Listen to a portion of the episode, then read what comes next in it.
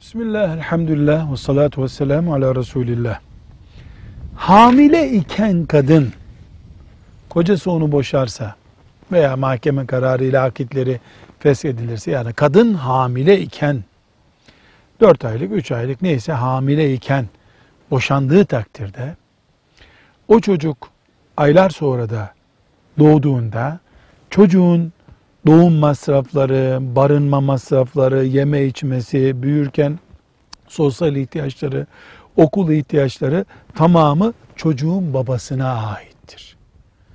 Çocuğun babası hamileyken boşadığı kadınla arasındaki ilişki bittiği halde çocukla babalık bağı bitmediği için çocuğun masraflarını ödeyecektir.